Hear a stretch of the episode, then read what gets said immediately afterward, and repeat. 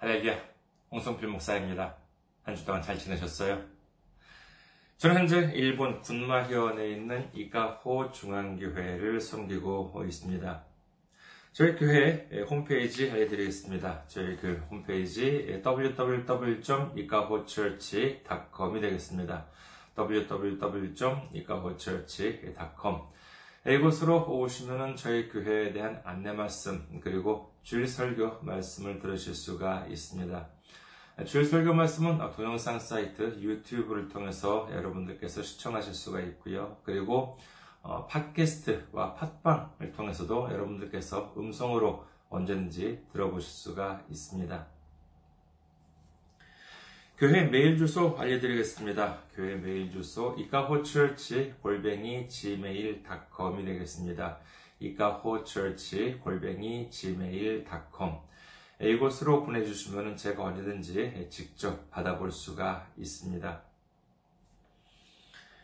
그리고 선교 후원으로 섬겨주실 분들을 위해서 안내 말씀 드리겠습니다. 먼저 한국에 있는 은행이죠. KB 국민은행입니다. 계좌번호 079-21-0736-251가 되겠습니다. KB국민은행 079-21-0736-251입니다. 그리고 일본에 있는 은행으로 직접 선거해 주실 분들을 위해서 안내 말씀드리겠습니다. 아, 저희 교회가 있는 지역은행입니다. 군마은행. 지점번호는 190, 계좌번호는 1992256입니다. 아, 군마은행 지점번호는 190, 계좌번호는 1992256이 되겠습니다. 저희 교회는 아직까지 재정적으로 미자립 상태에 있습니다. 그래서 여러분들의 기도와 선교 후원이 큰 힘이 되고 있습니다. 여러분들의 많은 기도, 많은 섬김, 많은 참여, 많은 관심 기다리고 있겠습니다. 지난주에 또 귀하게 선교 후원으로 섬겨주신 분들이 계셨습니다. 김소현님, 조은선님, 황석님, 안성희님, 심유석님, 이진묵님, 그리고 일본의 부흥을님께서 귀하게 섬겨 주셨습니다. 감사합니다. 얼마나 큰 힘이 되는지 모릅니다. 주님의 놀라운 축복과 넘치는 은혜가 함께 하시기를 주님의 이름으로 축원드립니다. 오늘 함께 은혜 나누실 말씀 보도록 하겠습니다. 함께 은혜 나누실 말씀 요한복음 6장 26절에서 27절 말씀이 되겠습니다. 요한복음 6장 26절에서 27절 제가 가지고 있는 성경으로 신약성경 153페이지가 되겠습니다. 봉독해 드리겠습니다. 예수께서 대답하여 이르시되 내가 진실로 진실로 너희에게 이르노니 너희가 나를 찾는 것은 표적을 본 까닭이 아니요 떡을 먹고 배부른 까닭이로다. 썩을 양식을 위하여 일하지 말고 영생하도록 있는 양식을 위하여 하라. 이 양식은 인자가 너희에게 주리니 인자는 아버지 하나님께서 인치신 자니라. 아멘. 할렐루야. 주님을 사랑하시면 아멘 하시기 바랍니다. 아멘. 오늘 저는 여러분과 함께 믿음의 이유라는 제목으로 은혜를 나누고자 합니다. 오늘 본문에 대해서는 좀 뭐 깊게 들어가면 뭐 지리적인 위치나 기타 사항에 대해서도 말씀드릴 수도 있겠습니다만 오늘은 가급적 간략하게 필요한 핵심 내용만 추려서 말씀드리도록 하겠습니다. 예수님께서는 바로 전날에 말씀을 전하시고는 거기서 보리떡 다섯 개와 물고기 두 마리로 많은 사람들을 먹이셨던 이른바 오병이어의 기적을 행하셨습니다. 그리고 그 다음에 거기서 가버나움으로 이제 가시게 되는데 오병이어의 현장에 있었던 무리들이 예수님을 찾아 나서게 됩니다. 그리고 다음 날에 간신히 배를 타고 와서 예수님을 발견하게 되지요. 이처럼 간절하게 예수님을 찾는 모습은 참으로 놀랍기까지 합니다. 이 모습을 본 예수님께서는 아 그래 너희가 나를 이토록 간절하게 찾으니 너희 믿음이 크도다. 뭐 이런 식으로 어, 칭찬을 하실 만도 한데 오히려 예수님께서는 칭찬은커녕 그 무리들을 꾸짖고 계십니다. 그 꾸짖는 이유가 바로 오늘 말씀 중에 요한복음 6장 26절입니다. 요한복음 6장 26절 예수께서 대답하여 이르시되 내가 진실로 진실로 너희에게 이르노니 너희가 나를 찾는 곳은 표적을 본 까닭이 아니요 떡을 먹고 배부른 까닭이로다. 즉 이 말씀은 너희들이 나를 찾는 이유가 오병이어의 기적을 보았기 때문이 아니라 떡을 배불리 먹었기 때문에 나를 찾는 것이다. 예수님께서는 바로 이것이 잘못되었다. 이렇게 말씀하고 계신 것이지요. 얼핏 보기에는 좀 이상합니다. 아니, 사람들은 예수님께서 기적을 행하시는 것을 보고 놀랍게 여겨서 예수님을 다시 찾아온 것 아니겠습니까? 이게 그렇게 혼이 나야만 할 그러한 일인가요? 이 시점에서 우리는 분명히 확인을 하고 넘어가야 할 부분이 있습니다. 그것은 바로 예수님께서 표적을 행하신 이유입니다. 예수님께서는 공생의 기간 동안에 병든 자를 고치시고 죽은 자를 살리시고 그 외에도 뭐 물을 포도주를 만드시고 뭐 그다음에 파도를 잔잔하게 하시는 등 수많은 기적을 행하셨습니다. 하지만 그처럼 기적을 행하신 이유가 무엇입니까? 이를 알아보기 위해서는 예수님께서 행하신 기적 내용을 자세히 살펴보시면 알 수가 있습니다. 자, 예수님께서 병자를 고치셨습니다. 혈루병이 있는 여인도 고치셨고 앞을 보지 못하는 사람, 걷지 못하는 사람도 고치셨습니다. 그러면은 그 사람들은 이제 그 사람의 인생 인생 인생에서 두 번 다시 이제 병에 걸리지 않나요?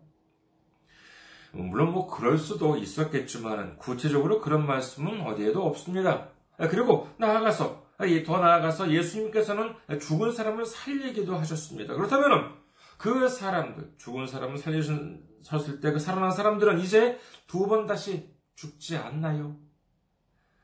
아니에요. 역시 수명을 다 하면은 모두가 다 죽어갔습니다. 그때 살아났던 사람 중에서 지금까지 살아있는 사람 한 사람도 없지요. 예수님께서 한 번 물을 포도주로 만들어 놓으셨기 때문에 이제 우리는 포도주가 떨어지면 언제든지 물을 포도주로 만들 수가 있게 되었습니까? 폭풍이 불어올 때 이를 잔잔하게 예수님께서 하셨으면 이제 두 번 다시 갈릴리에는 폭풍이 치지 않습니까? 아닙니다.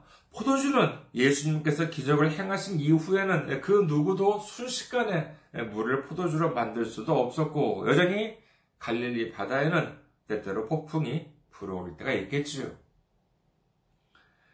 그렇다면 예수님께서는 왜 이와 같은 기적을 행하시는 것일까요? 그것은 두 가지로 생각해 볼 수가 있겠습니다. 먼저 첫째는 예수님께서 하나님의 아들이라고 하는 것을 나타내시기 위함이었고, 그리고 둘째는 천국이 임하면 어떻게 되는지를 우리에게 보여주시기 위함이었습니다. 여러분, 천국, 하나님의 나라가 어디입니까?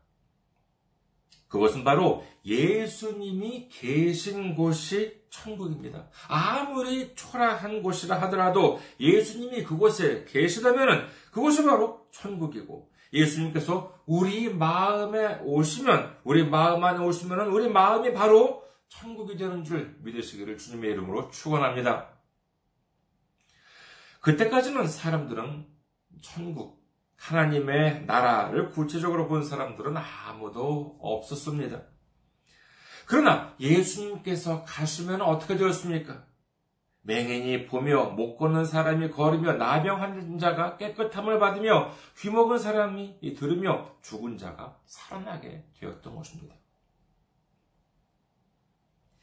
이 땅에서 보여주신 기적은 말하자면 천국의 그림자라고 할 수 있겠습니다. 아직 이 세상은 이 세상에서는 완전하지가 못합니다. 그러나 진정으로 천국 하나님의 나라에서는 이 모든 것이 영원토록 완전하게 회복된다는 것을 보여주시기 위해서 예수님께서는 수많은 기적을 행하셨던 것이고, 그리고 천국에 들어가기 위해서 하나님을 믿게 하고 하나님의 아들 독생자 예수님을 믿도록 하는데 그 목적이 있으셨다고 할 수 있을 것입니다.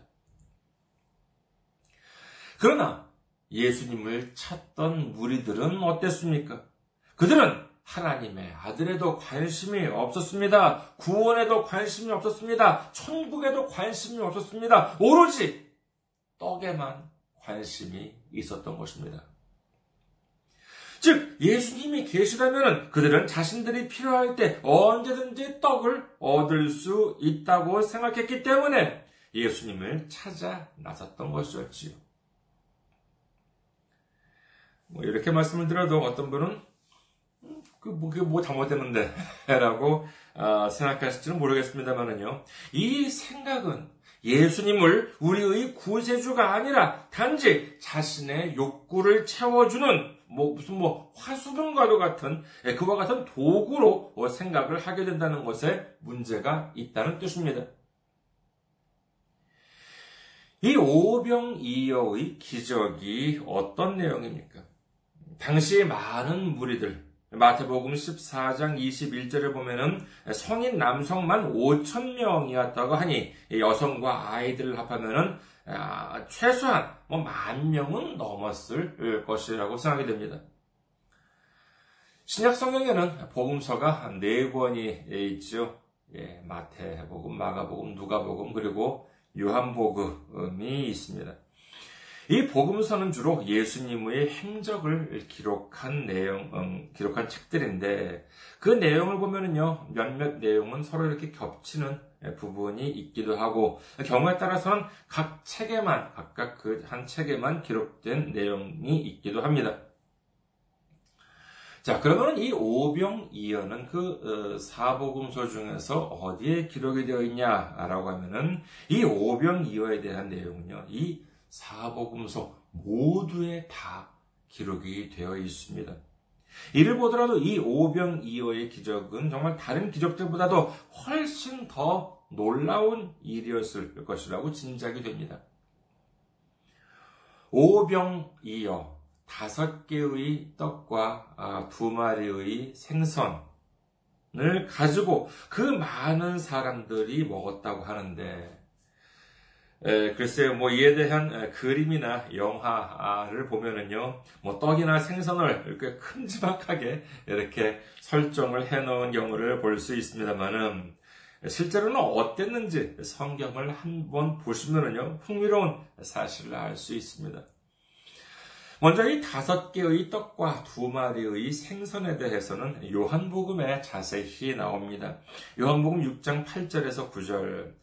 제자 중 하나 곧 시몬 베드로의 형제 안드레가 예수께 여짜오되 여기 한 아이가 있어 보리떡 다섯 개와 물고기 두 마리를 가지고 있나이다. 그러나 그것이 이 많은 사람에게 얼마나 되겠사옵나이까. 여기에 보면은요, 떡과 물고기는 제자들이 가지고 오거나 한 것이 아니에요. 그 많은 무리 중 마침 음식, 말하자면 뭐 도시락 정도라고 할 수 있겠는데 그 내용물이 떡 다섯 개와 물고기 두 마리라고 하는 겁니다. 그리고 당시 일반적으로 사람들이 먹었던 떡은요, 밀로 만드는 경우가 대부분이었는데, 여기에는 그 밀이 아니라 보리떡이라고 되어 있죠. 보리라고 하는 것은 밀가루보다도 좀 값이 쌌다고 합니다. 그러니까는 우리식으로 말하자면요, 어, 밀로 만든 떡을 이제 말하면 뭐 쌀밥이라고 한다면은 뭐 보리떡 그야말로 뭐 꽁보리밥 정도가 될 수 있지 않을까 합니다. 네, 그와 같은 정말 이렇게 좀 값싼 떡이었다는 것이죠. 자, 그렇다면은 물고기는 어땠을까요?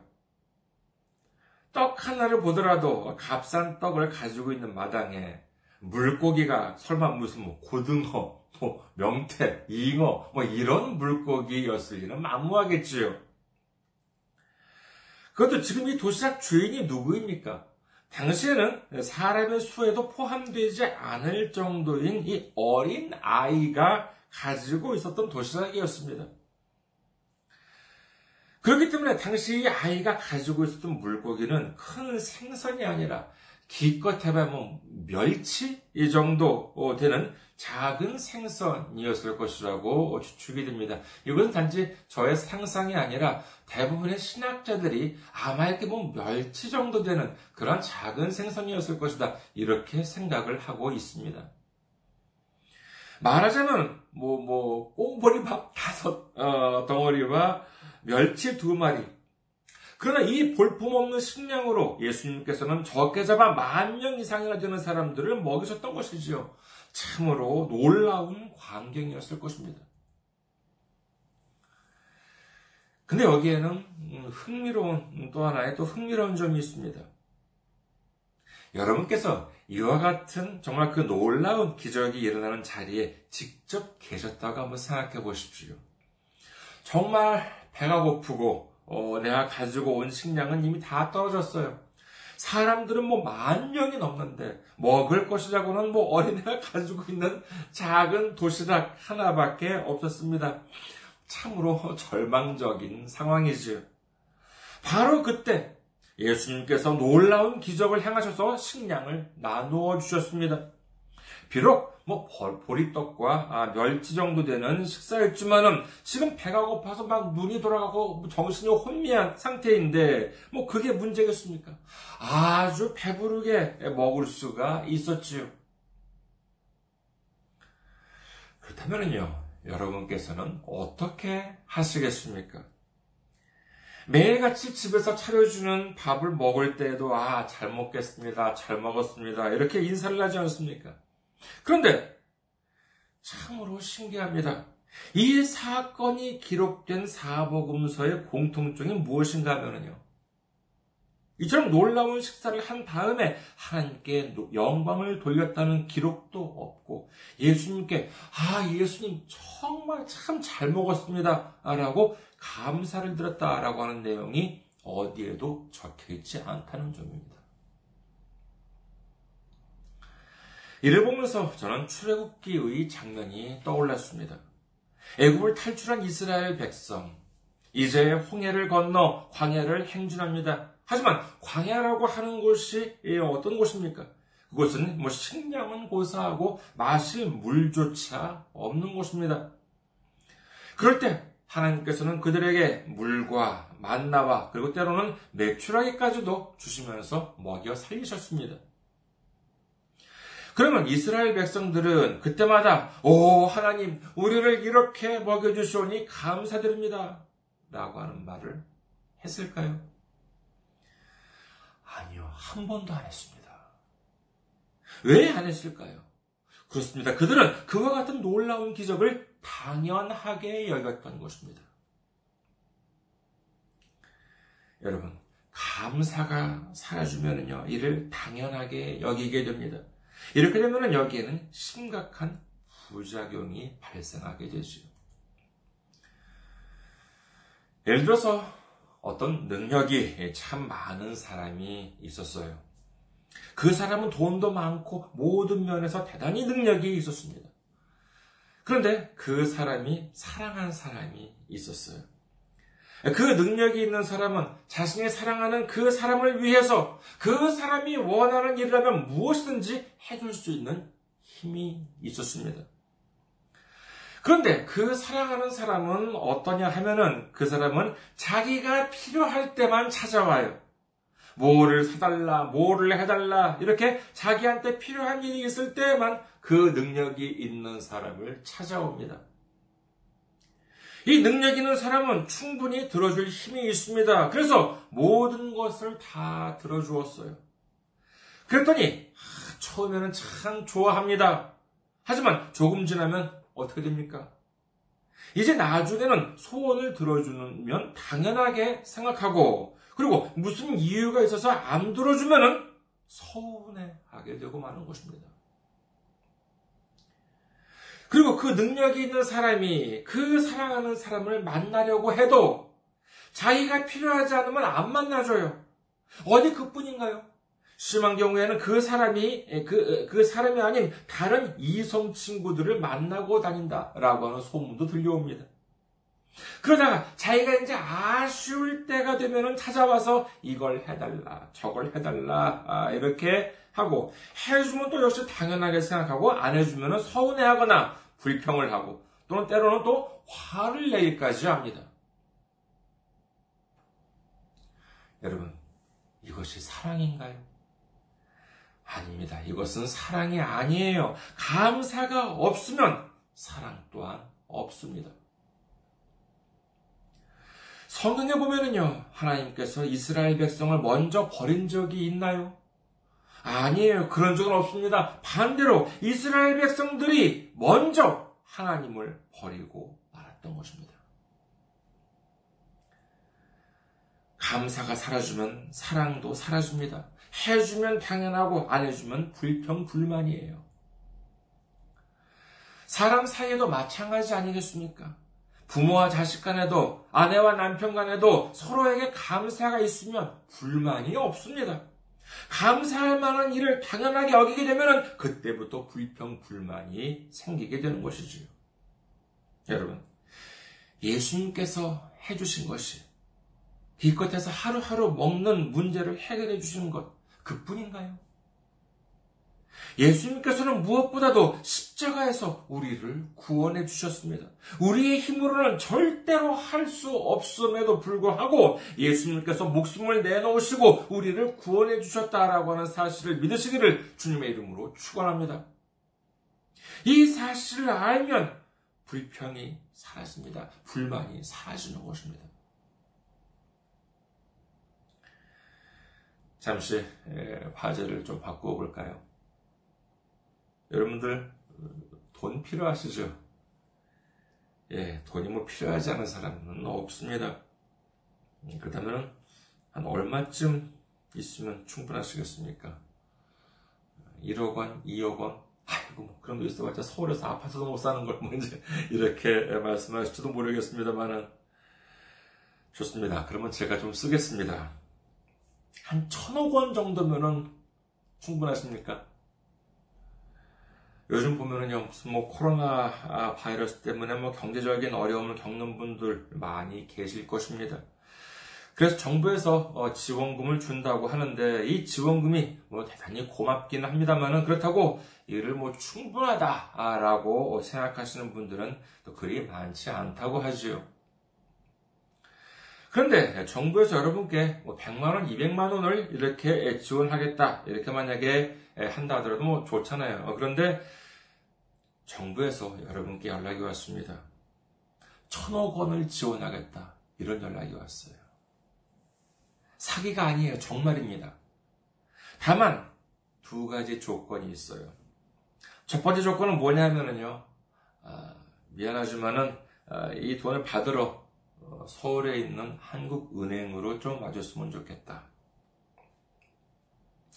그리고 어 라고 하는 그 연락이 그럼 뭐 제가 서울에 있다면 뭐 당연하겠지만 제가 만약에 뭐 무슨 뭐 지방에 있어요 아니면 뭐 일본에 이렇게 있어요 근데 어, 한국은행으로 가면은 서울에 있는 한국은행으로 가면은 천억 원을 준대요 안 가겠습니까? 그럴 리가 없겠지요. 지금 뭐 100만 원, 200만 원 정도도 지금 감지덕지하고 있는 마당에 천억 원이라고 생각을 해 보십시오. 천만 원도 아니고 천억 원. 뭐, 동경에서 서울이 아니라 뭐 지구 반대편까지라도 어, 뭐 마다 않고 가겠지요. 그리고 두 번째 조건은 뭐냐 하면은 돈을 받으러 오면서 한 번도 화를 내면 안 된대요. 이것이 두 번째 조건입니다. 자, 기한은 없어요. 언제라도 좋으니까 아, 서울에 한국은행으로 오기만 하면은 천억 원이 생깁니다.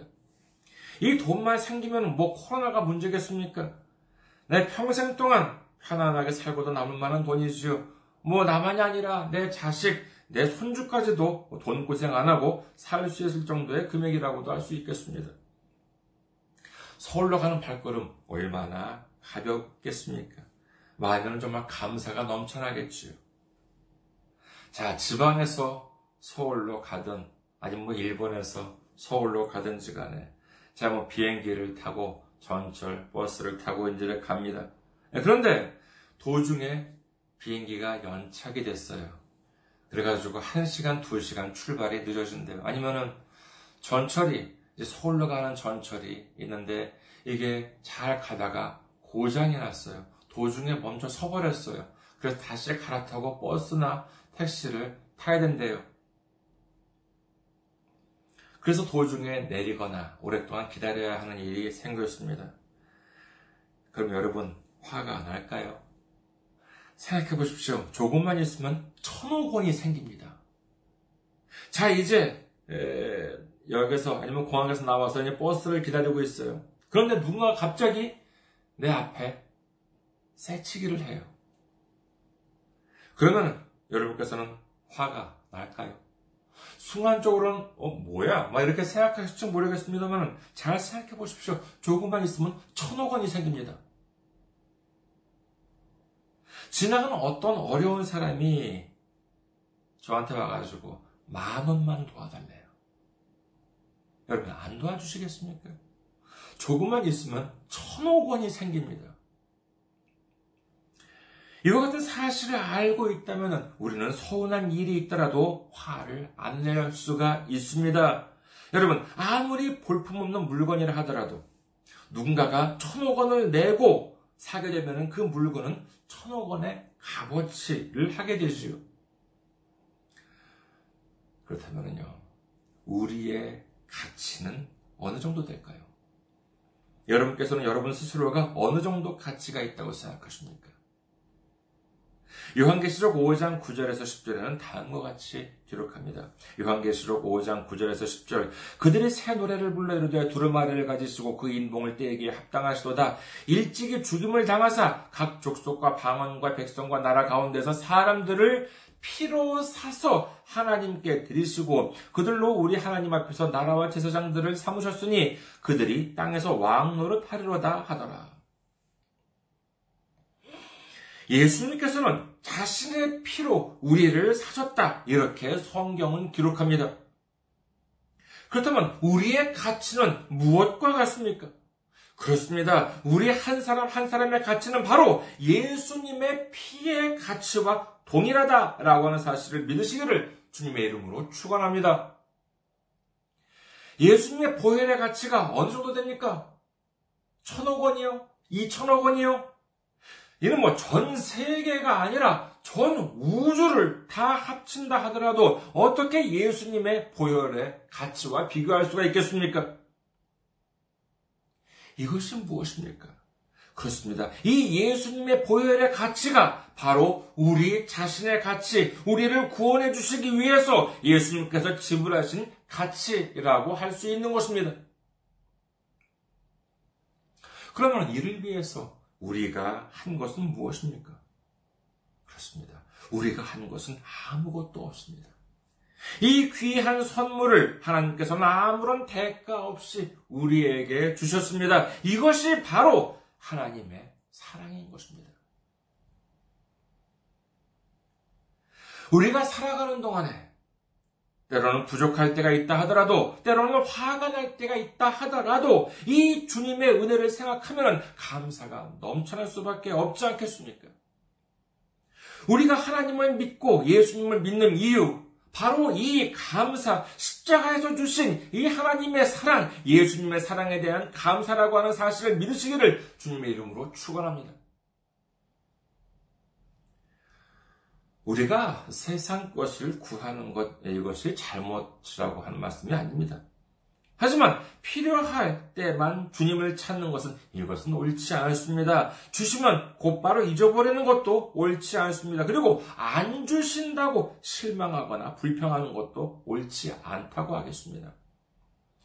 주시면 감사, 그리고 안 주신다 하더라도 더욱 좋은 것으로 채워주실 줄 믿고 감사를 드려야 합니다. 생각해 보십시오. 우리를 구원해 주시기 위해서 그렇게 비싼 값을 치르셨는데 우리가 고통을 당하거나 어려움을 당하는 것을 기뻐하실 리가 있겠습니까? 시편 103편 3절에서 5절 그가 네 모든 죄악을 사하시며 네 모든 병을 고치시며 네 생명을 파멸해서 속량하시고 인자와 궁일로 관을 씌우시며 좋은 곳으로 네 소원을 만족하게 하사 네 청춘을 독수리같이 새롭게 하시는도다. 단순히 떡 몇 개, 물고기 몇 마리가 문제가 아닙니다. 우리가 넉넉할 때에 감사를 드리고 우리가 부족할 때에는 넉넉하게 채워주실 것이기 때문에 감사를 드려야 합니다. 시편 50편 14절에서 15절 감사로 하나님께 제사를 드리며 지존하신 이에게 내 소원을 갚으며 환란 날에 나를 부르라 내가 너를 건지르니 내가 나를 영화롭게 하리로다. 시편 50편 23절 감사로 제사를 드리는 자가 나를 영화롭게 하나니 그의 행위를 옳게 하는 자에게 내가 하나님의 구원을 보이리라. 잠언 4장 8절 그를 높이라 그리하면 그가 너를 높이 들리라. 만일 그를 품으면 그가 너를 영화롭게 하리라. 아멘. 우리 모두 감사로 주님께 제사를 드리면서 기쁨과 찬양으로 우리 주님을 높임으로 말미암아 우리가 주님을 영화롭게 하고 주님으로부터 영화롭게 여김을 받는 우리 모두가 되시기를 주님의 이름으로 축원합니다. 감사합니다. 항상 승리하시고 건강한 모습으로 다음 주에 뵙겠습니다.